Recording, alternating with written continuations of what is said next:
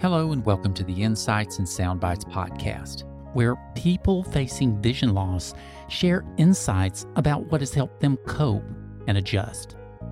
You cannot do this alone. You need people who are experiencing the same thing. Probably the hardest part was just navigating through the emotions of it. My name is Douglas Walker. Sometimes it just takes that one spark to light up a whole new path. Today we'll hear from Randy. Randy will share with us how his search for help led him to a whole new way of thinking.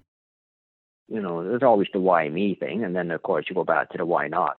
Like I have a strong faith, you know, I understand that, you know, the way life works.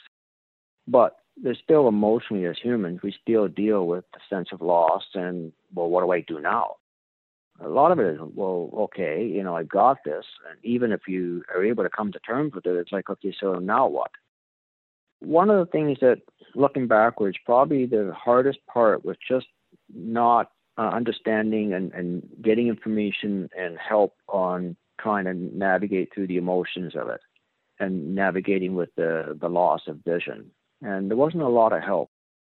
But when I came across that one by uh, Douglas Walker and that Adjusting Vision Loss, and I read it. I just it just captured so much of what I felt over the years. To me, it was the most logical first workshop anybody should take when they encounter vision loss, when they're first dealing with it. It just helps you to kind of think about the emotions, think about, okay, what are my steps going forward and what am I going to do? And I, what I liked about that was they made a comment about how vision loss is you know, when you have a loss, you go through the, the cycle of, you know, grieving, anger, you know, all that stuff. And yeah, we all do that. But what was very interesting is they made the comment, well, because people don't realize your vision, you reach a plateau and then a little while later your vision deteriorates more, you go through the whole process all over again. I never thought of that. Yeah. And I, that makes perfect sense. Was there something that someone said to you or something someone did for you early on that made all the difference in the world in helping you adjust to living with vision loss?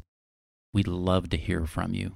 If you'd like to share with us, just leave us a message on our Insights and Soundbites podcast voicemail by calling 847 512 4867. Or you can use your smartphone or computer and email us a recording to podcast at hadley.edu. Again, my name is Douglas Walker. Take care, and I'll see you next time.